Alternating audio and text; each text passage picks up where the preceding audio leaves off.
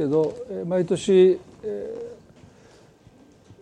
ー、もう恒例になりつつありますけども、えっと、ラジオ番組の収録がですね今月末にありまして、えー、ラジオ関西のクリスマスの時ですね私がお話をするんですけど2年間こけてますので3年目もまあまたこけるんじゃないかと思ってますけどもなんかもうダメなんですね。ゆりさん目の前にしてあの向こうも完全なああプロでしょね喋るの。で普段別にあの普通に喋ってるのにラジオの前だけですごい形式ばった感じで喋ってくるんで。もう普段の感じで喋ってもらえたら喋れるんですけど。知らない人だっていいんですね。なんかそれまでの急に変わるんですよね。誰あなた誰みたいな。そう。分かってるけど戸惑戸惑うんですね。いや全然本当に知らない、ね、あのアナウンサーの方があのインタビューしていただいたらしゃべりやすいんですけど。だからそれはプロですよね。こう急にパッと変わるんですね。僕急に変われないんです。だからもう取り直し取り直しで。あの 今までベストファースト3に入ってるんですね。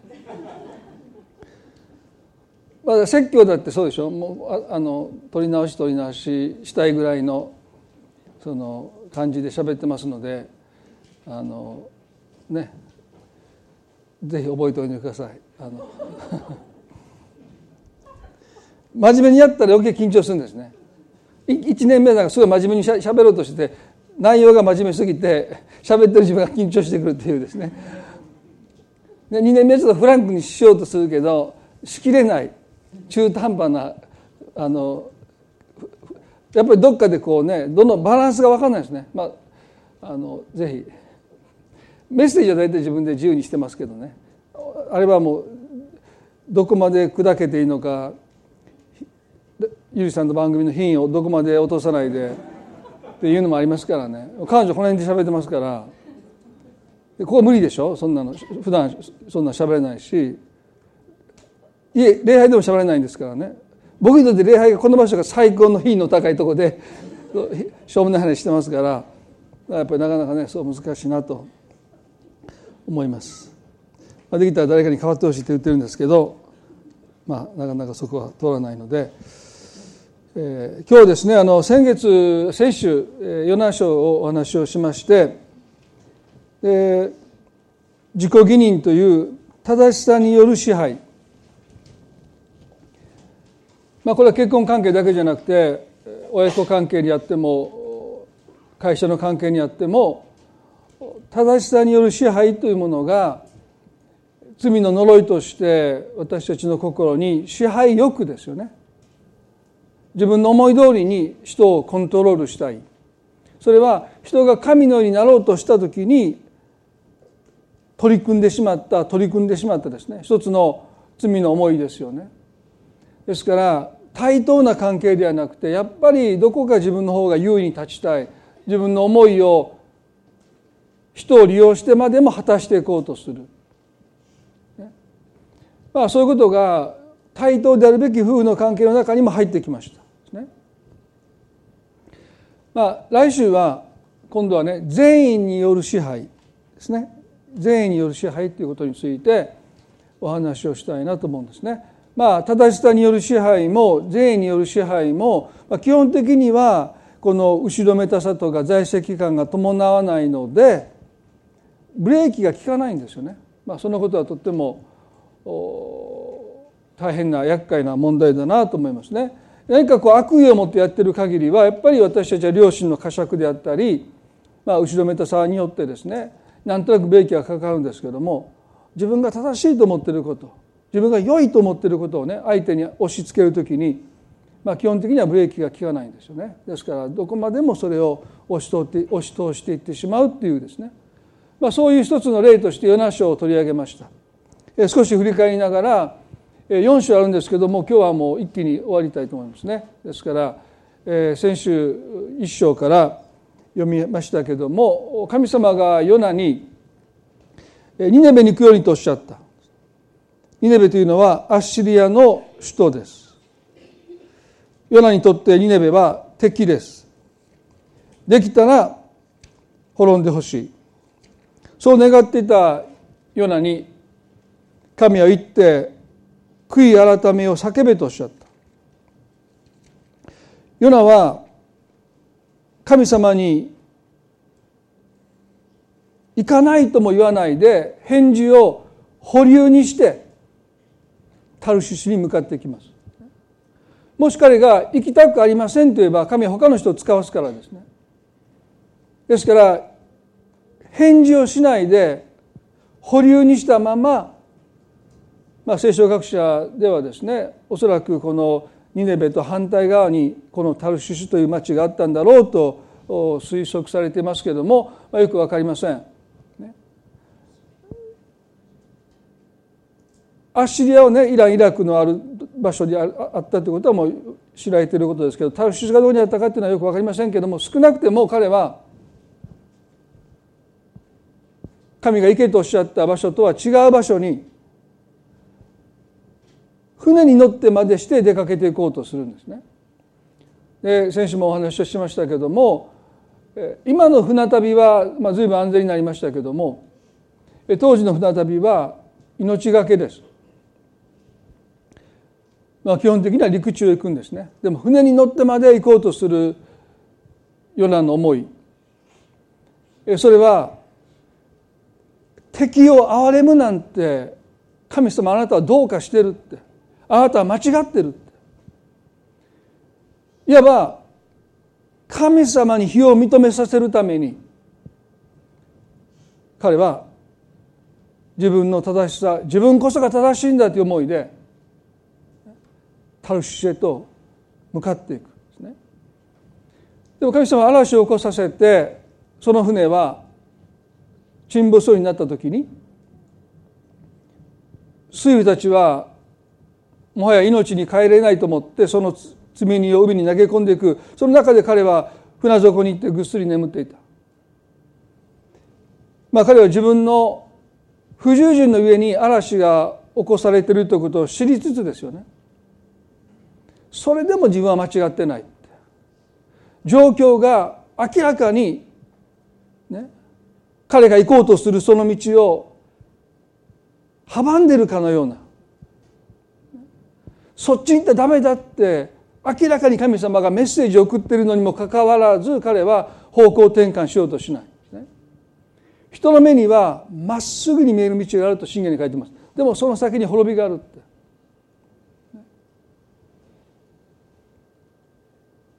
私は間違っていないというこの思いがだんだんだんだん人を顔面にし頑固にし間違っているかもしれないと思いつつもはや引き返さない。まあ前にも皆さんにも何回かお話ししましたけど私たち最近はもうないんですよ。ないないんですけどまあよく車に乗ったらうちの奥さんと喧嘩をしてですね。その行き先分かってるのっていうよくカチンとくるんですね。分かってて運転するわけですから。この道で合ってんのと言われてもうカチンもうカチンカチンカチンですよね。で一回スノボに行ったんですね。まあスノボよくあの子供連れてもうずっと言ってましたけどね。この道でいいの？いいのってもうもう何回行ったと思ってんのって、ね、ずっと行くでしょ。そしてナビではもうもうすぐそこまで来たんですね。ほら見てみもう着いたやん。でもなんか田んぼ道をずっと走りながらねこんなとこやったかな思いながらですね。そしたら冬場は雪のため通行止めっていうほ夏場は行けたんですけどね。冬場はその道あまりにも細すぎて通行止めだったの。だから昔は多分ぐるっと回って冬は行ってたの。でもナビはこっち行けって言うからね。いやこんな道でいいの？なんかこんな道来たことないけどって言われるたびにもう心が固くなになっていてですね。もうどっかでは引き返したいなと思うんだけども引き返せない。もう絶対大丈夫だって言って目の前の看板ですよね。もうあの時はもうね誰のせいにしたらいいんでしょうか、ね、ナビのせいにして帰りましたけどもうひどいナビだと言いながらですね。まあそんなことがありましてヨナもですねまあ多分どこかでこの嵐が吹きつけて船が転覆そうになった時にあ神様がねタルシスに行くなって引き返せっておっしゃってるということを薄々感じながらそれでも彼は素直にならないでやっぱり自分の非を認めたくない。神様がニネベの町を憐れむなんてどうにかしてる、ね、あなたは間違ってる。そのことを神に証明したいがために彼はですね船底に行ってぐっすり眠っています。船長が降りてきて彼を起こしてあなたも一緒になって神に祈りなさいって言われるんだけど彼は祈ろうとしない。くじが引いてそのくじが裏に当たった時に彼は自分がヘブル人で海と陸とを作られた神を礼拝していますと言ったもんですから。あなたは何てことしてるんだということで彼らはねあなたを一体どうすれば私たちは助かりますかという時に彼はね私を海に投げ込みなさいって言いましたよね。でも本来自分のせいでこの嵐が引き起こされたと本当に思うならば自分から海に飛び込むべきでしょ？行ってきますってね。皆さんご迷惑おかけしましたって言って飛び込めばいいんですよ。でしょ？でもそれはしたくない。自分から飛び込んだら自分の非を認めることになりますから人の手を煩わせてですよ。投げ込んだ人身になってくださいね。一生苦しみますよ。でしょ？人を荒れ狂う海にいくらなんだって投げ込んだその後の人生はそのことが多分悪夢になってうなされますよね。どこまでもヨナはですね自分の正しさを譲らないですよ。本来だったらね「さよなら」って言って飛び込んだらそこに魚がいて彼を飲み込んでくれたらそれでいいんですけどさあ俺を投げ込みなさいって、人の手を煩わしてまで彼は自分の非を認めようとしないそして海に投げ込まれた時も彼は神様にごめんなさいと言わないで沈んでいくんですよ。そして、まあ、今日の箇所ですけれどもヨナの1の17で主は大きな魚を備えてヨナを飲み込ませたヨナは3日未満魚の腹の中にいたと書いてある。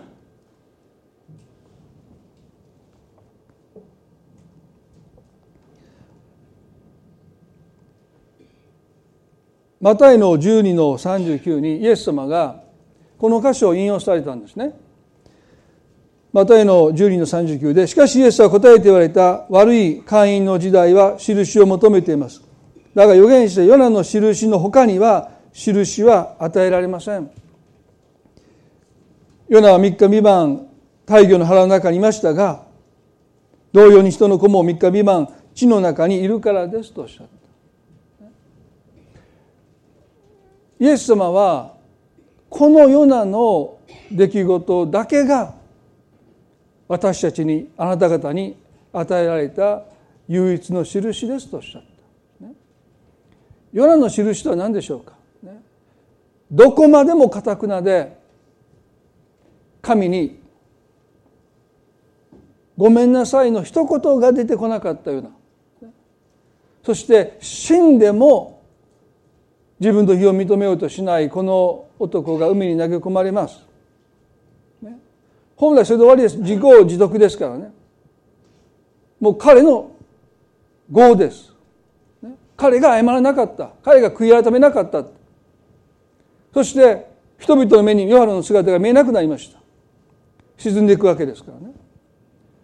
その船にいた船員たちは非常に恐れたってその後嵐が止んだ時に非常に恐れたってヨナの姿が見当たらない。あの時ヨナが泳いでたらよかったですよね。時々想像するんです。夜中こう平泳ぎでね。おあいつ泳いどるわって。どこまで行くんやろみたいなね。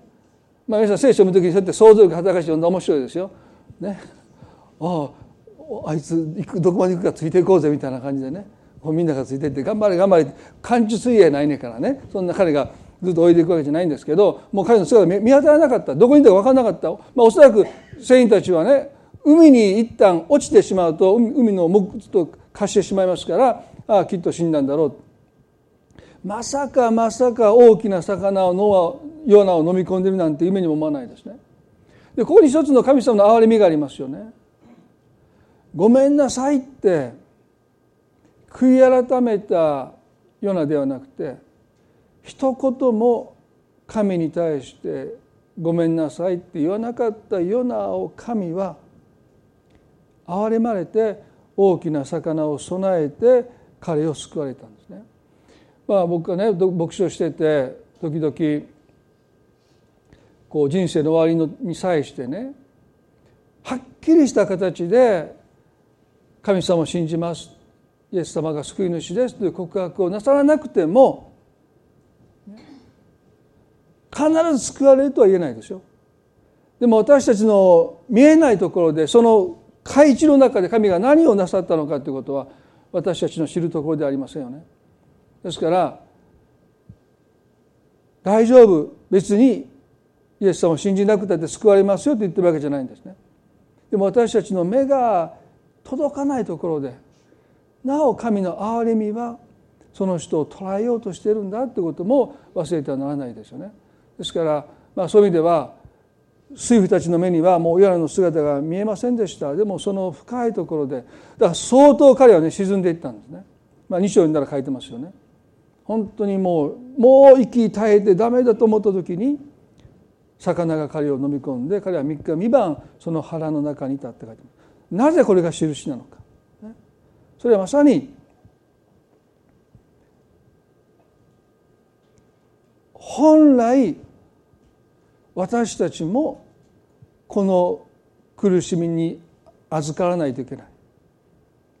神に背を向けて生きてきた私たちもヨナと同じように海に投げ込まれて仕方ないんですね。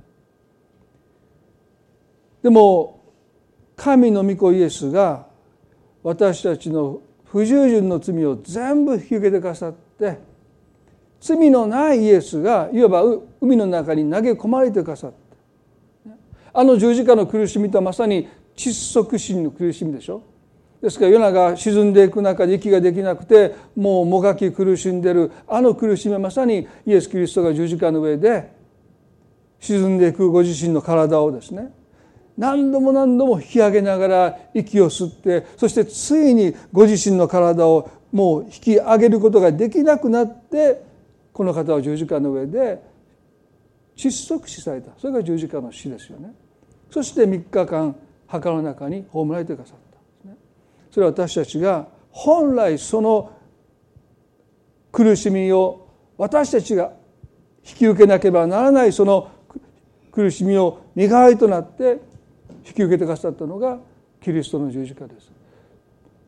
だからイエスはねこれだけでもう十分だって。人の子が来たのはあなた方の神に対する不従順の罪を全て引き受けてあの苦しみに私がこの自身を与え与えていくためなんだとおっしゃったんですよね。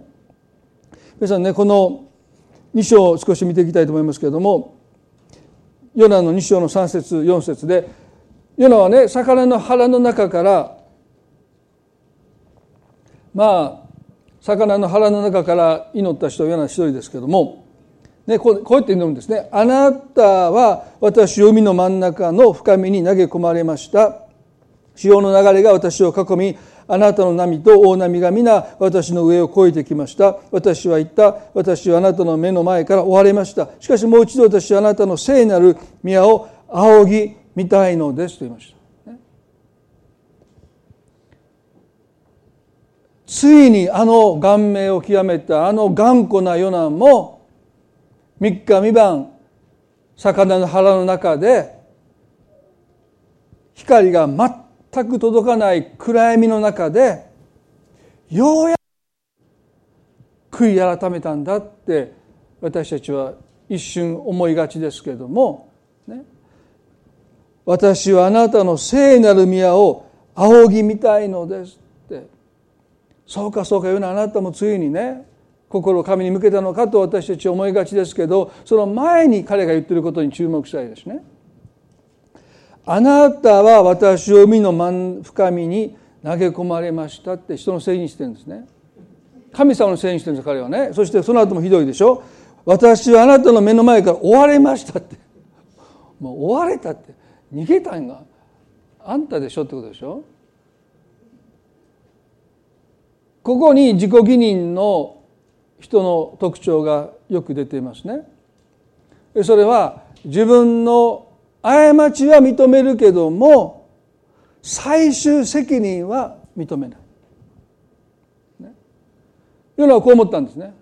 確かにニネベに行けとあなたがおっしゃって私がタルシシュに行ったことは不従順かもしれない。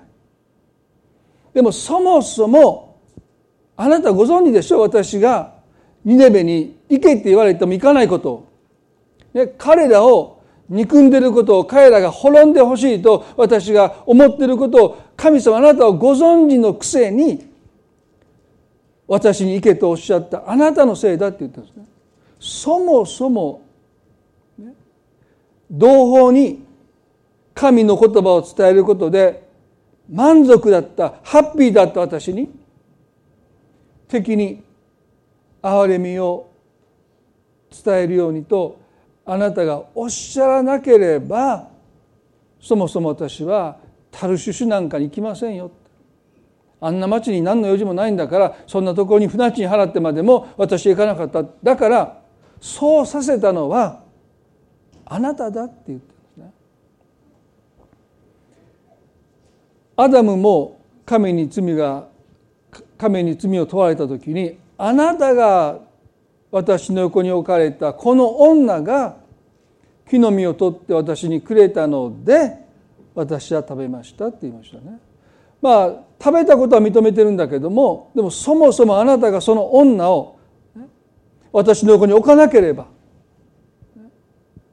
彼女が木の実を取って食べて私に手渡さなければ私は食べなかったと彼は言ってるんですね。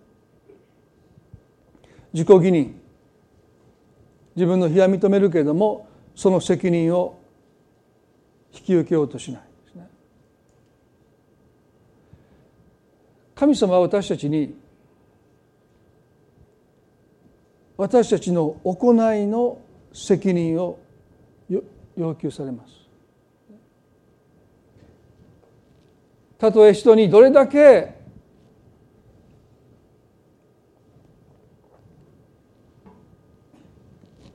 苦しめられても、ね、人からどれだけ、ね、辛い思いをさせられても最終的に私たちが取った行動の責任は私たちに求められるんだということですよね。本当に愛情深い家庭環境で育ったとしても虐待に次ぐ虐待の中で育ったとしてもその人が取った行動の責任は神は全てその人に求めます。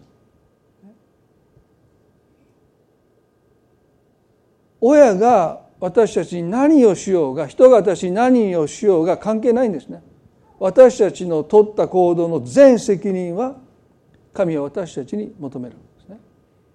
なぜかというとイエスの十字架の人はその責任を全部私たちから神が引き受けようとなさるからですね。ですから私たちが人の責任にしてる限りいや親が親がこんなことしたからですという限りですね神はその責任を私たちから受け取れないので私たちを親のした罪の奴隷のままなんですね。だから神は私たちに一旦全責任を負うようにとおっしゃうんですね。全部私のせいです。でそれを認めない限りその責任を全部イエスに明け渡せないからですよね。あの人のせいこの人のせいそんなふうにいろんな人のせいにしてる限り私たちが神にその十字架に明け渡すことのできる責任っていうのはとっても限られてますよ。とっても限られてイエスを信じる信仰によって私たちの罪は全部許されるんだけども罪からの自由があるかというとそれは明け渡した責任の分だけです。私が悪かったです。私の責任ですとその責任を認めてイエスの十字架がその責任を引き受けて磨いとなって死んでくださる十字架であることを私たちが分かって手渡した分だけ自由になれる。罪は許されるんだけどもなぜ自由にならないのか。それは罪の責任を私たちが一旦自分が引き受けて神に明け渡してないからです、ね、だから許しなさいってなぜ神が言うのか。許すということはその責任を相手から自分に戻すという行為なんです。ね、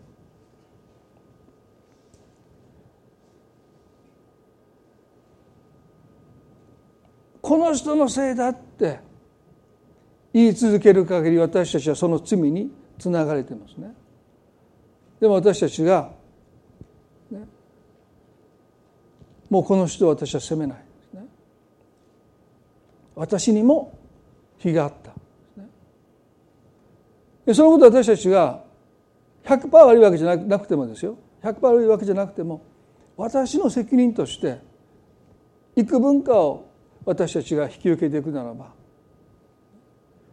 その責任を神が負ってくださるそれが十字架です。でその瞬間私たちは私に悪いことをした罪を犯した人の罪からも自由にされるしその責任を神に明け渡すことによって神が私たちを自由にしてくださるという。ですからここで世の中していることは自分の非を認めつつも責任は認めようとしない。そもそも神様あなたのせいだって言い続ける限り彼は自由にならないですよね。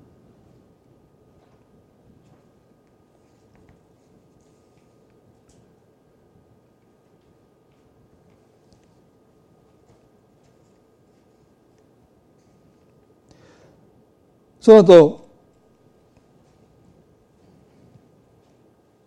ヨナの2の9でねしかし私は感謝の声を上げてあなたに生贄を捧げ私の誓いを果たしましょう。救いは主のものです。まあこの彼の告白もあ悔い改めたんだなと思わせるすごく大切な言葉が出てきます。感謝を捧げ生贄を捧げ誓いを果たしましょう。おヨナも悔い改めたんだなと私たち思いますよね。でもヨナはあくまでも自分の不従順に対して自己本位的ないや自己満足的な償いをしてことを終わらせようとしてるんです。何が感謝ですか皆さん。これ読んでだんだん腹立ってくるんですよ。世のね。なんかそういう人いるでしょ？なんかまだことは終わってないのに急に神様に感謝され始めたら こっちの気持ちがついていかないですよね。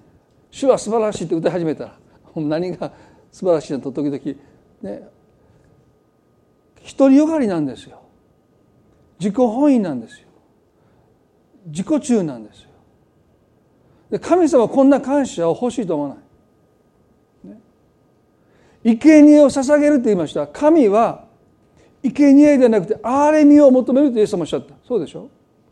私は憐れみは好むが生贄は好まない。神様がヨナに求めたのは償いじゃないんですよ。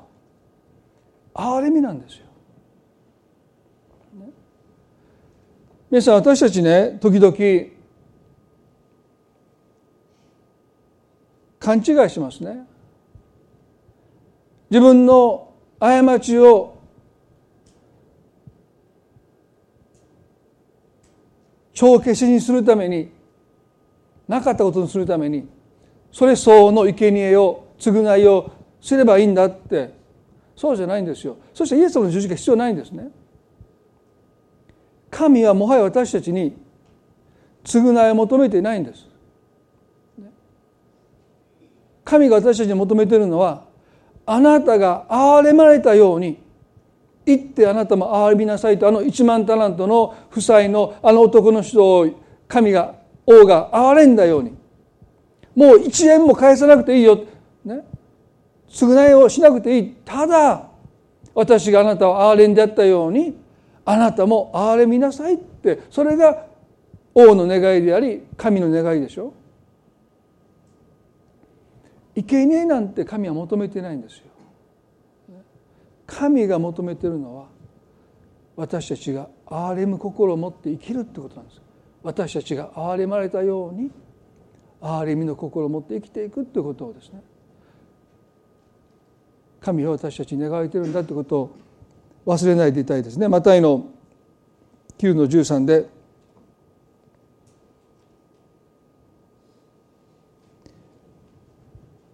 100デナリを貸している仲間を見つけて首根っこ掴んでその借金を取り立てたあの1万タラントの下は許されたあのしもべがもう一度王の前に連れてこられて王が言ったことはこうですね。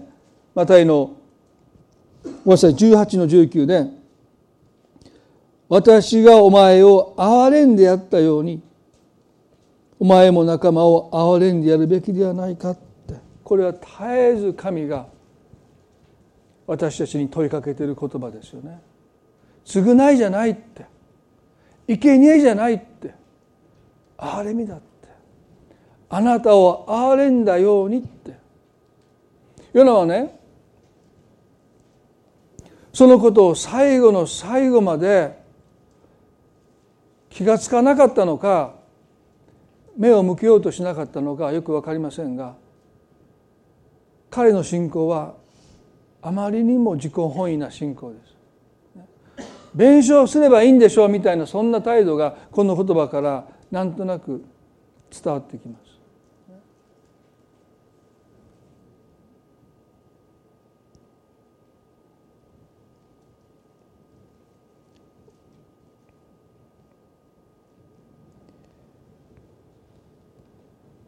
2の10で「主は魚に命じヨナを陸地に吐き出させた」この「吐き出させた」って言葉もなんとなくね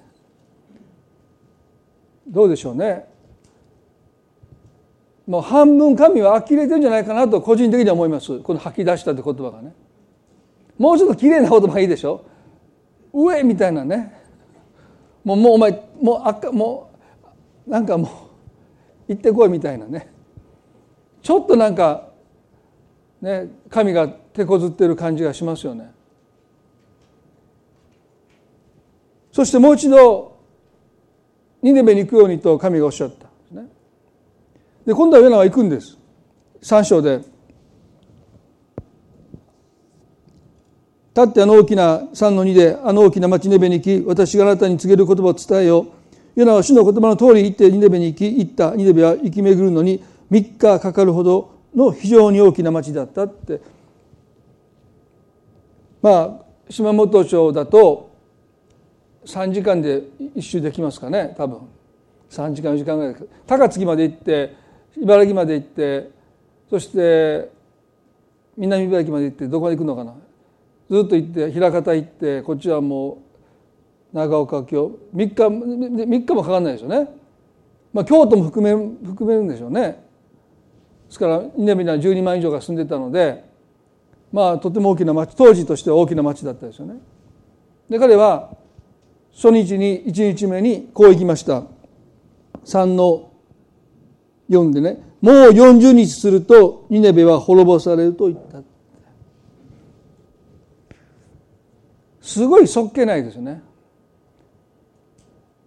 もうちょっと言うことあると思うんですけどね。彼はここで。もう40日するとニネベは滅ぼされる。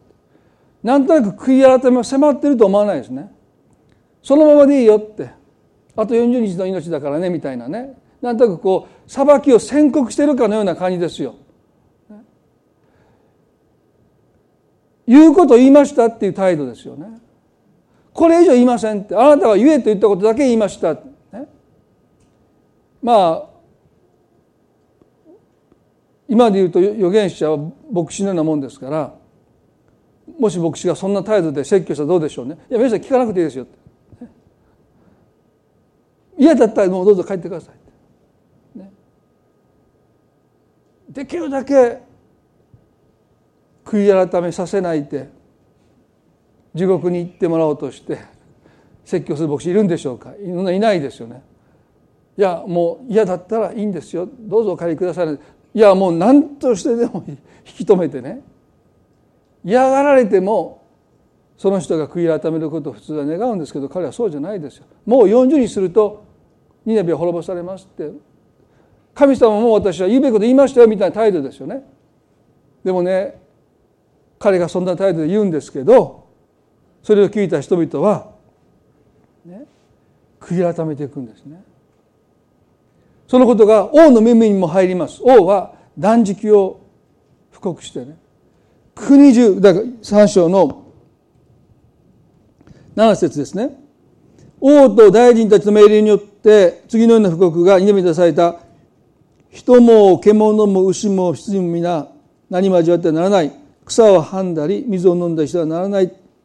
人も家畜も荒布を身にまといひたすら神にお願いしおのおの悪の道と暴虐な行いと悔い改めよここでね皆さん不思議でしょ？羊までも荒布着せられてるんですよ。もうやりすぎですよそれ。どう見たってね。そんなことやらなくていいんです皆さんね。うちの家の犬までちょっと悔い改める必要があるんでしょうかってね。で犬の洗礼を授ける時もあるんですよ。そんなたまにね。それは行き過ぎですよ。別に羊がね断食させられてですよ。かわいそう人間だけが何すればいいんですよね。別に羊は別に食べててもいいんです。ね。でももうこの王様違法人ですからもうとりあえず誠意を示そうとしてね。誠意を示す行き過ぎですけどでもね誠意は伝わりますよね。だって神様目が見た羊までも断食させられて羊は荒布着せられて何のことは分かんないけどもう無理やり縛るこの荒布着せられてでみんなそんな格好してるわけでしょ。ね、まあ誠意は伝わりますよね。だからこう書いてますよ。ね、10節で「神は彼らが悪の道から立ち返るために努力しているのがになった」それで神は彼らに下すと言っておられた災いを思い直しそうされなかったって。努力しているのを見た。そうですよね。努力してますよ、ね、誠意を尽くしてますよね。でもこのことが4章でヨナを不機嫌にさせました。努力じゃ足りないんですよ。自己義認に陥った人は結果を出さないと許さないんです。でも憐れみ深い神はニネベの町が町の人たちが本当に悔い改めたかどうかなんてまだこの時点では分からない。努力だけですから。それも半分とんちんかんの努力ですよ。家畜までも断食させて家畜までにも荒布を着せてまあおいおい何してんだっていうようなことをしてるわけですけどもでも神はその努力をご覧になって裁きを下すことを思い直された。神様は裁きたくて裁くんじゃないんですよ。できたら罪を許したいでも罪を見過ごすことができないので努力をすることで憐れんでくださる、まあ私のおばあちゃんの話を前にもしましたけどね。何か悪いことしておばあちゃんに謝るといつも言われたことは身を実らしなさい。実るわけないんですよそんな簡単に実は。でしょ？ごめんなさいって言った瞬間ですからそんなことを本当に謝ってるかどうか分からへんってそんなんやったらどうやってね頭にあれでしょ？土下座して謝るんですよおばあちゃんに。皆さんいますか？そんなおばあちゃんに土下座して謝りますおばあちゃんの部屋に行って。ね、だ身を悔い改めの身を結びなさいって言うんですよ。もう内心ねどうやって結べばいいんやと思ってましたね。でも自分の子供に同じこと言ってました。おばあちゃんの呪いですよね。はって気がつきましたね。あんな理不尽なことされたと思ってるけどこの自分の子供にね「ごめんなさい」って言ったってなんでそんな本気で謝ってか分かってない。ね。その謝ったっていう謝ってるんやったらね証拠出せみたいなね。同じこと言ってたなと思いましたね。皆さんね昔さだまさしという人がね「償い」という曲を作りましたね。で裁判官がある犯罪で自分のしたことを一向に悪びれることもなく、ね、遺族に申し訳なかったという態度すら謝罪のかけらすら示さなかったその人にこの「さだまたしの償い」という歌詞を読みなさいって勧めたことでニュースになって佐田正史ファン以外の人にもこれが伝わりましたねこんなかんかん皆さんご存知だと思いますけれどもねこんな詩なんですね。まあこれはもう全部読んでると時間がないんですけどこの月末になるとゆうちゃんは薄い給料袋の封も切らずに必ず横丁の角にある郵便局へと飛び込んでいくのだった。仲間はそんな彼を見てみんな貯金が趣味のしみったれたやつだと飲んだ勢いで嘲笑ってゆうちゃんあ嘲笑ってもゆうちゃんはニコニコ笑うばかり。僕だけが知ってるのだ。彼はここへ来る前にたった一度だけたった一度だけ悲しい過ちを犯してしまったのだ。配達帰りの雨の夜横断歩道の人影にブレーキが間に合わなかった彼はその日とても疲れていた。人殺しのあんたを許さないと彼を罵った。被害者の奥さんの涙の足元で彼はひたすら大声で泣きただ頭を床にこすりつけるだけだった。それから彼は人が変わった。何もかも忘れて働いて働いて償いきれるはずのないせめてものと毎月あの人に仕送りをしている。今日ゆうちゃんが僕の部屋に泣きながら走り込んできたしゃくり上げ。彼は一通の手紙を抱きしめていた。それは事件から数えてようやく7年目に初めてあの奥さんから初めて彼宛に届いた頼りありがとう。あなたの優しい気持ちはとてもよく分かりました。だからどうぞ送金はやめてください。あなたの文字を見るたびに主人を思い出してつらいのです。あなたの気持ちはわかるけどそれはそれよりもどうかもうあなたご自身の人生を元に戻してあげてください。まあ彼は手紙の中身はどうでもよかった。それよりも償いきれるはずのないあの人から返事が来たのがありがたくてありがたくてありがたくてありがたくてありがたくて神様って思わず僕は叫んでいた。彼は許されたと思っていいのですか？来月も郵便局へ通うはずの優しい人を許してくれてありがとう。まあこういうあの詩なんですよね。だからこの方がまあ疲れていて人の姿に気が付かないで人を殺めてしまったことをですねそのことを彼は何としても償いくたくて毎月毎月その方に仕送りの一部をですね送り続けてようやく7年目にお手紙が頂いてもう十分ですあなたの優しさが伝わりましたって言って、まあ、彼は許してもらったんですよね。でこのこともこれはこれだけで素晴らしいと思いますね。でも私たちの神は努力を見て私たちを憐れんでくださったというのはね私たちが誠意の限りを尽くして尽くして尽くして尽くしてよく分かったって言って神が私たちを憐れんでくださるんではなくてその誠意のかけらを持った瞬間にあの法と息子のお父さんが息子に駆け寄ってきてまだ彼は何一つ悔い改めた実を結んでいないんですね。家に帰る途中ですから、ね、家に帰ってきて彼がね人使用人にしてくださいって言って朝から晩まで子としての特権を全部放棄して、ね、もう身を粉にして働いて働いてそしてようやく月日が過ぎてお父さんが彼を家に呼び寄せて今日からもうあなたは使用人ではない私の子供だって抱きしめたら、まあ、納得いきますよね。でもこの父は宝刀から戻ってきてまだ家にもついていないこの息子のところに走り寄って雇い人に最高の着物を持って来させなさいと言った瞬間に雇い人たちはこの父に共感したでしょうか？してないですね。反感ですよ。なんでこんな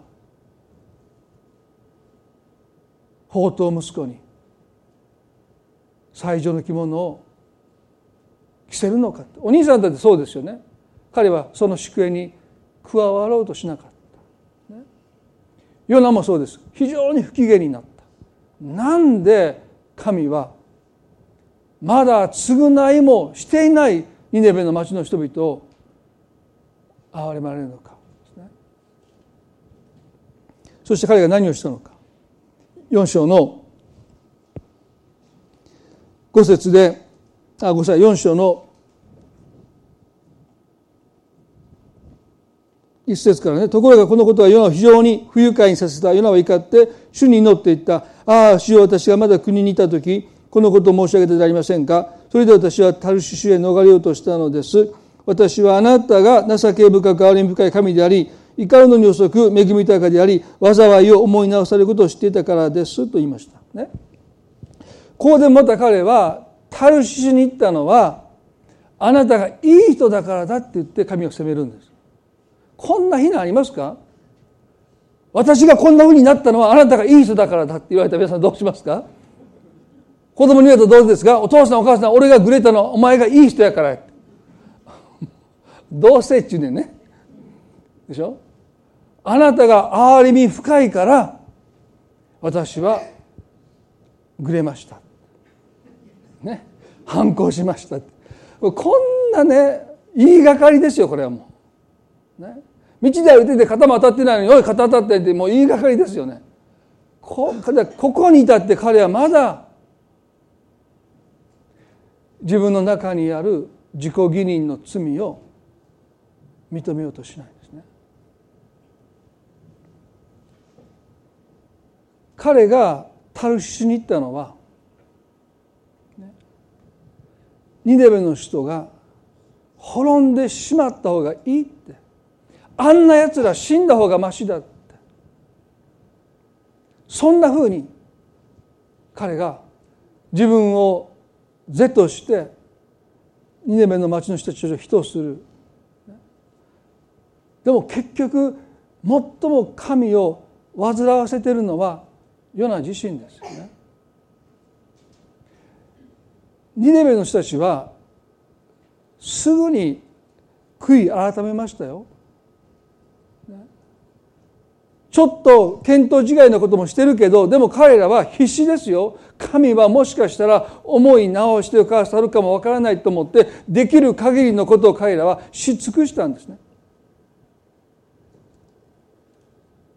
でそんな彼らを憐れまれた神を見て彼はこう言いました。その次ね。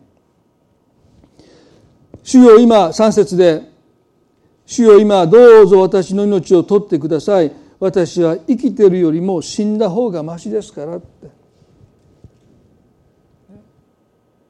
こんな当てつけありますか？憐れまれた神に対して。自分の思いが通らなかったことに対して彼はね死んだ方がましだって。さあ殺してくださいって言うんです。私たちが自己義認に陥りますと人生がもう勝ち負けでしかなくなっちゃうんですね。あることが通らなかったらもう全部をもう投げ出しちゃう。もういいもういらないって。極端から極端なんです白か黒なんですでも人生ってそうじゃないですよ。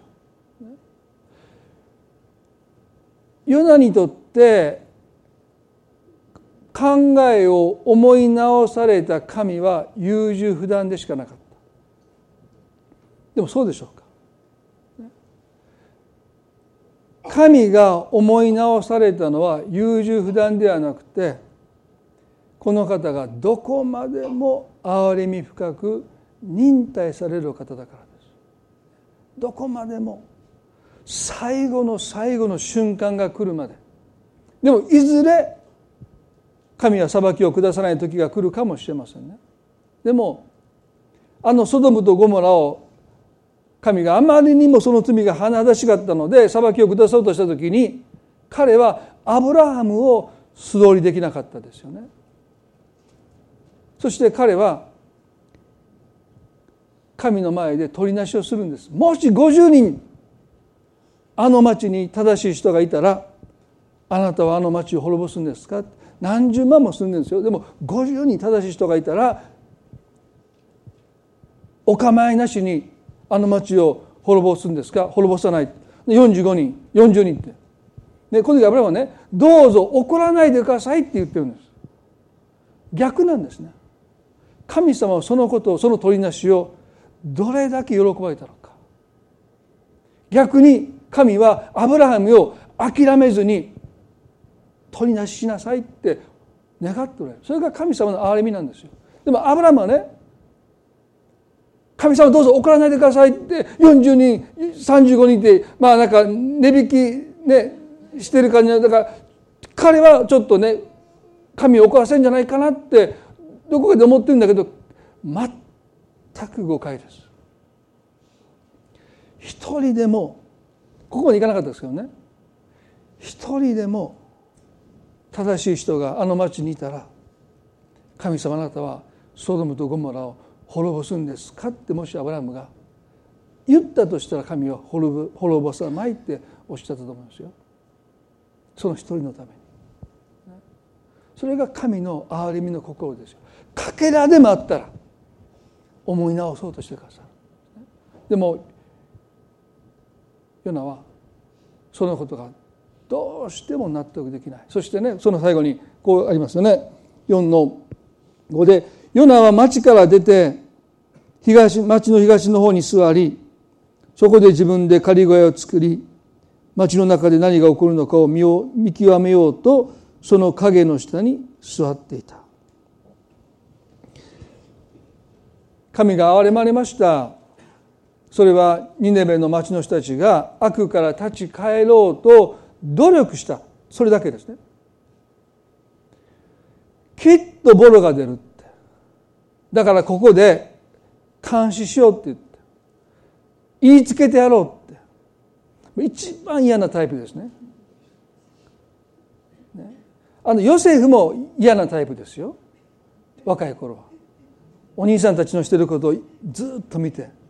お父さんお父さん。ルベンお兄さんがあんなことしてたでともういちいち言うんですよ。だから嫌われて仕方ないですからね。もうね。後からいい人になりましたけどね。若い頃あのホラーの中に投げ込まれるまではもう一番嫌なタイプ。もう三男はそれどうか分かりませんけどね。僕長男でしょ？まあ兄弟みんな今いますけどね。誰か誰か言いつけるやついますよね。長男はあんましないでしょ？悪いことばっかりしてるから。ね。ヨセフはねいつもお父さんに言いつけてましたね。ヨナも仮小屋をわざわざ建てて行きたくないってニネベにいたんだからもう仕事終わったらすぐ帰ればいいのにね？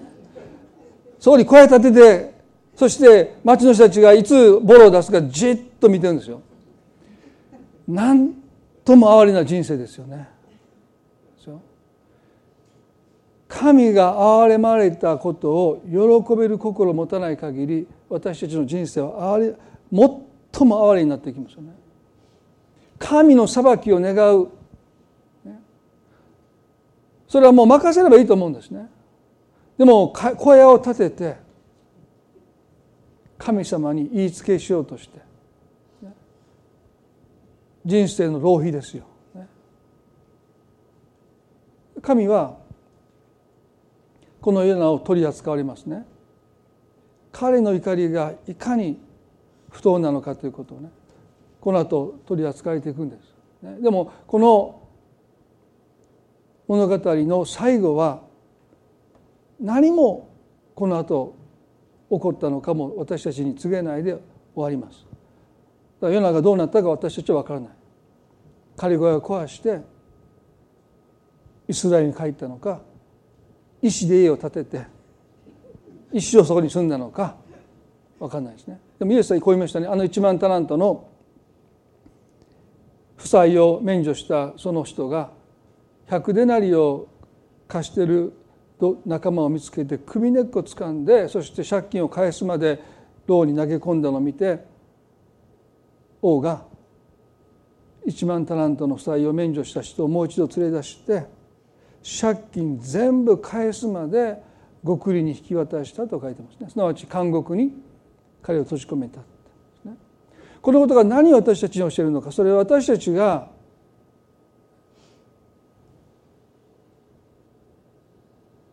神の憐れみに対して神が私たちが好ましく思わない、まあ、ヨナにとっては敵ですけれどもその敵ですら神が憐れまれたことに対して私たちが納得しあるいはその憐れみに対して喜べる心を私たちが持っていかないならばヨナのように仮小屋を建ててそこに暮らしていくすなわちね憎しみを私たちの住みかとする許せない思いを私たちの住みかとして私たちがそこに定住していくときに私たちは自分の魂を憎しみという監獄に内側から鍵をして閉じこもってしまうことになるんだということを教えますね。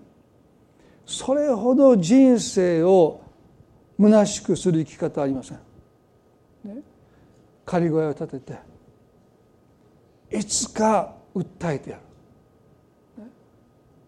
そんなふうにしてもしヨナがその地で生涯を置いていくならば彼は最も哀れな男ですよね。願うくなら彼がどうして12万以上の民私が憐れまないでおれようかとおっしゃったその言葉を聞いて神様そうですねね。私もあなたが思い直してくださる憐れみ深い方であるからこうして救われてる。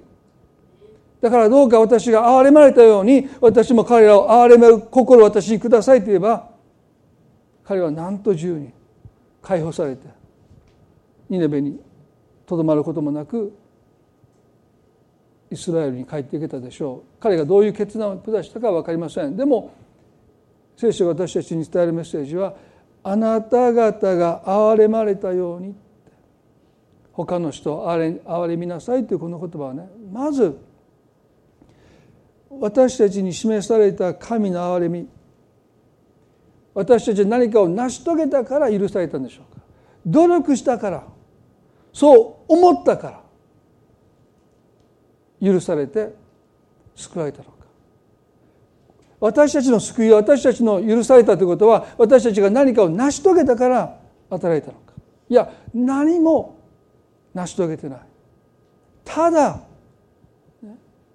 神様ってそう願ったその願いを見て神が憐れんでくださって私たち許してくださって私たちが救われたとするならばなぜ私たちは人が本当に悔い改めたその結果をその身を示すまで仮小屋を立てて監視しなければならないのか。願くならば私の救いは神の一方的な憐れみによるんだ。そして今ももしかしたらそれほど私は悔い改めの実をまだ結べていないのかもしれない。でもそれでも神は私たちが努力するしか少しでも神に喜ばれるようになろうと努力するその姿を見ていてくださって私たちに走り寄ってくださって私たちを抱きしめてくださって私たちを愛してくださるとするならばどうか私たちが神から憐れまれたように私たちも憐れ者になっていきたい。ニネベの人たちの手を取って「あなたたちよかったね」って滅びなくて済んでって言えるようなであってほしいなそれが神の心ですよ、そのことを神がヨナに求めておられた。償いではなくて生贄ではなくて憐れみだっていうことですよね。一言お祈りします。恵み深い天の地の神様。自己義認の罪は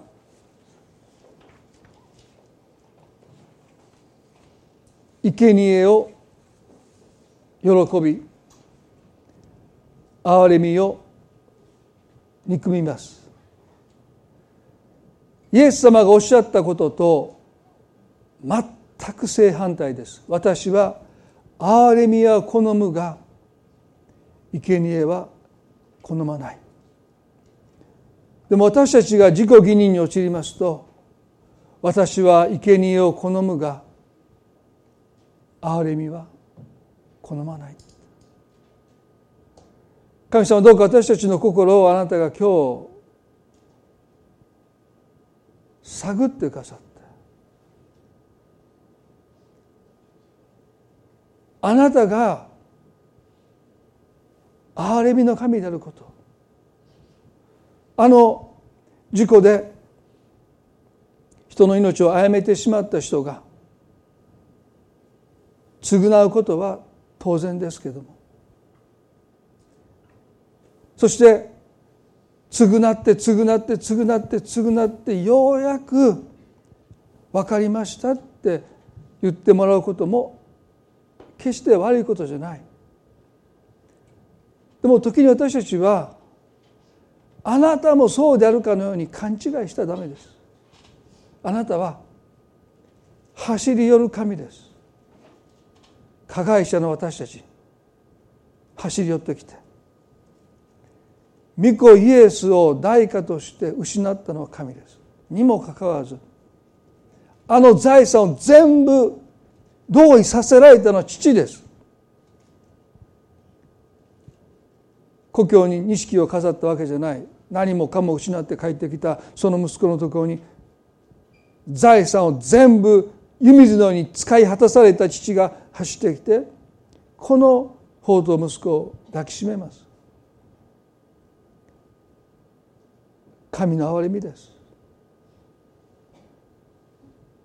主用人にしてくださいという言葉がもう出てこなかった。その憐れみを無駄にすることがどうしても弟息子にはできなかった。神様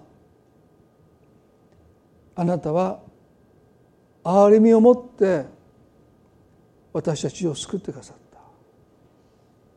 今も悔い改めの身をどれだけ結んでいるのかと言われたら今も同じ過ちを犯します。今も失敗をしてしまいます。何が変わったのだって言われても私たちは誇れぬものがないかもしれない。でも何よりも大切なことは神が憐れみ深いお方だというこの事実です。神様どうか私たちを憐れみの器としてこんな私でも憐れんでもらったのだからあなたも大丈夫よ。こんな私でも許されたんだからあなたの罪も絶対にきっと許してもらえるって。憐れみを宣言する叫ぶ私たちでありますように。私たちを憐れみの器としてお持ちください。あの荒れ狂う海に投げ込まれたヨナの姿が見えなくなって違法人たちは神を恐れたと書いています。彼らはそこにある神の裁きを見たんだと思います。でもヨナが苦しんだのはわずかな間でした。私たちの息が持つのもわずか数分です。肺に溜まった息がなくなろうとした時に神は大きな魚を備えてヨナを飲み込ませました。私たちも苦しみを通ります。でもその苦しみは私たちを憐れむための。私たちがもう自分で自分を支えきれなくなった。あなたに全てを明け渡すために通らされる苦しみです。あなたの憐れみはヨナの頑固さよりも私たちの頑固さよりもはるかに大きいものです。私たちが思う以上にあなたの憐れみは大きく深いものです。一体誰が地中深くに大きな魚を神が備えてヨナを救われたのか知ることができるでしょうか。人はその生涯の中で明確な信仰告白をしないで死を迎えていくその中で私たちの目が及ばないところであなたがその人をどのように憐れまれるのか私たちは知るすべがありません。ただ言えることは神の憐れみは私たちの思いをはるかに超えて私たちを救おうとしているということです。その憐れみに私たちは生かされている。救われていること。もう一度深く感謝しながら憐れみを示す一人一人となることができますように助けてください。今日の礼拝を感謝いたします。あなたが一人一人の上に望んでくださり救いの喜びをもう一度私たちに返してくださった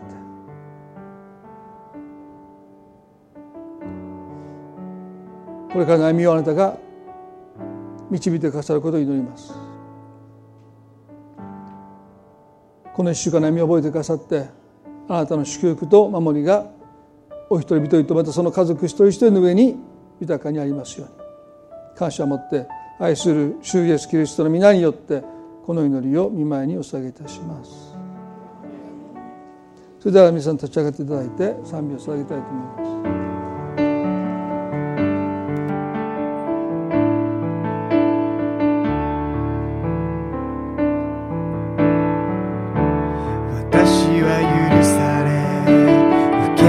入れられた。主が捨てられ責められたから。イエスは死なれ蘇られた。主の霊が私のうちにもちろん私は許され。私は許され。入れられた。主が捨てられ責められたから。イエスは死なれよみがえられた。主の霊が私のうちに。Amazing love.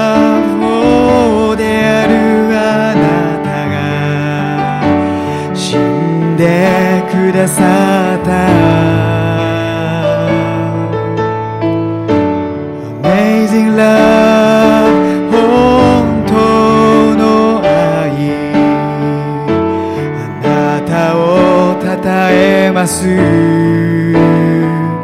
私のすべてで。Amazing love. Amazing love.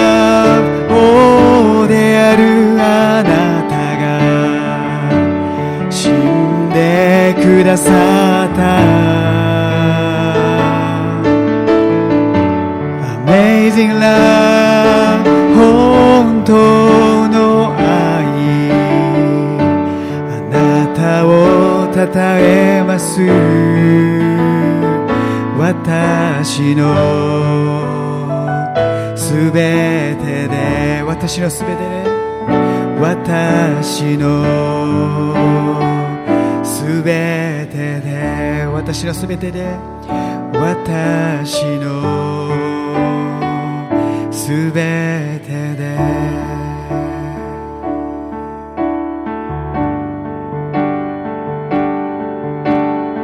最後短くお祈りしたいと思います。皆さんの中で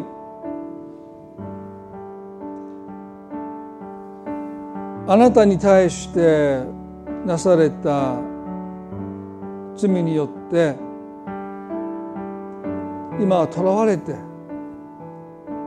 そこから自由になれないで苦しんでおられる方がおられるかもしれません。ヨナは決して悪い人じゃないただ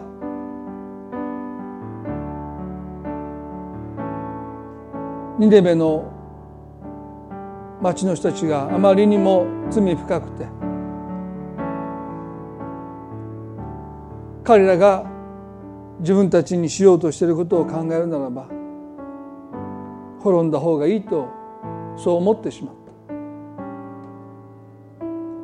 でもそう思えば思うほど彼は囚われていきました。今日神は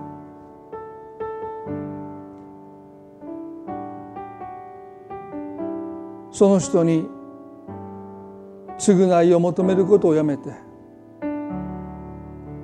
イエス様が償ってくださった償いでもう十分です。その告白を持って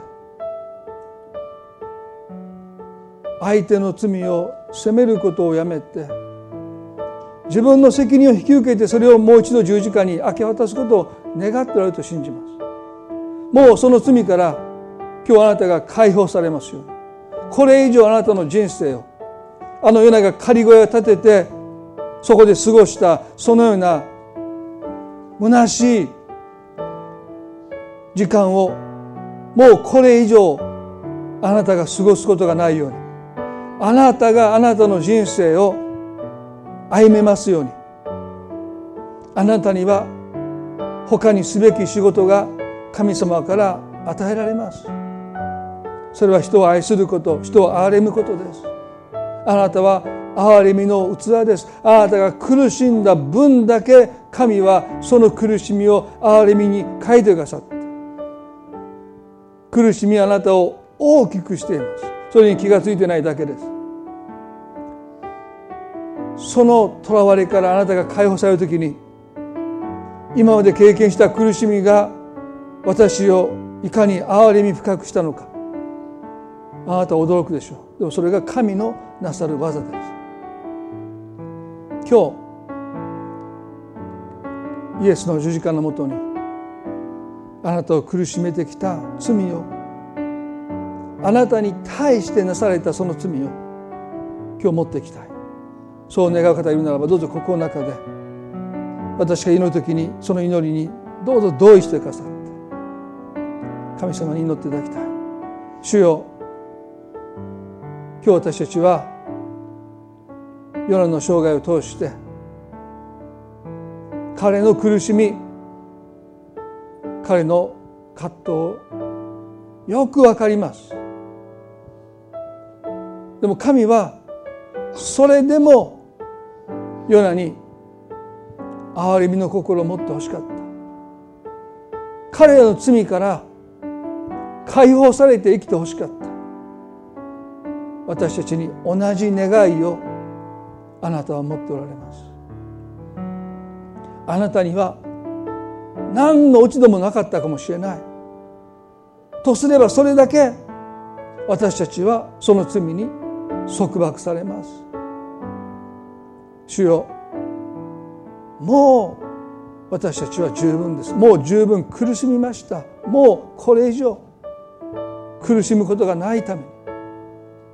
この罪を今日今あなたの十字架のもとに持っていきます。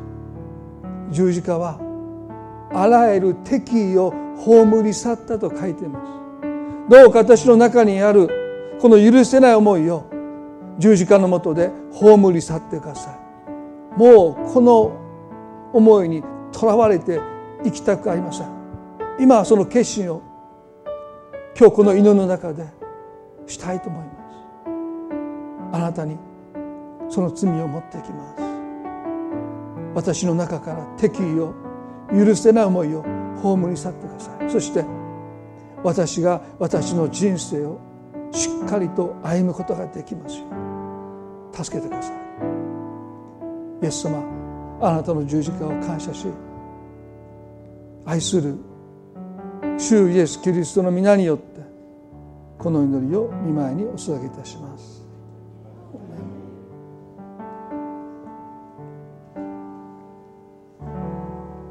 メン。それでは今朝の礼拝で終わっていきたいと思います。互いに挨拶を持って終わっていきましょう。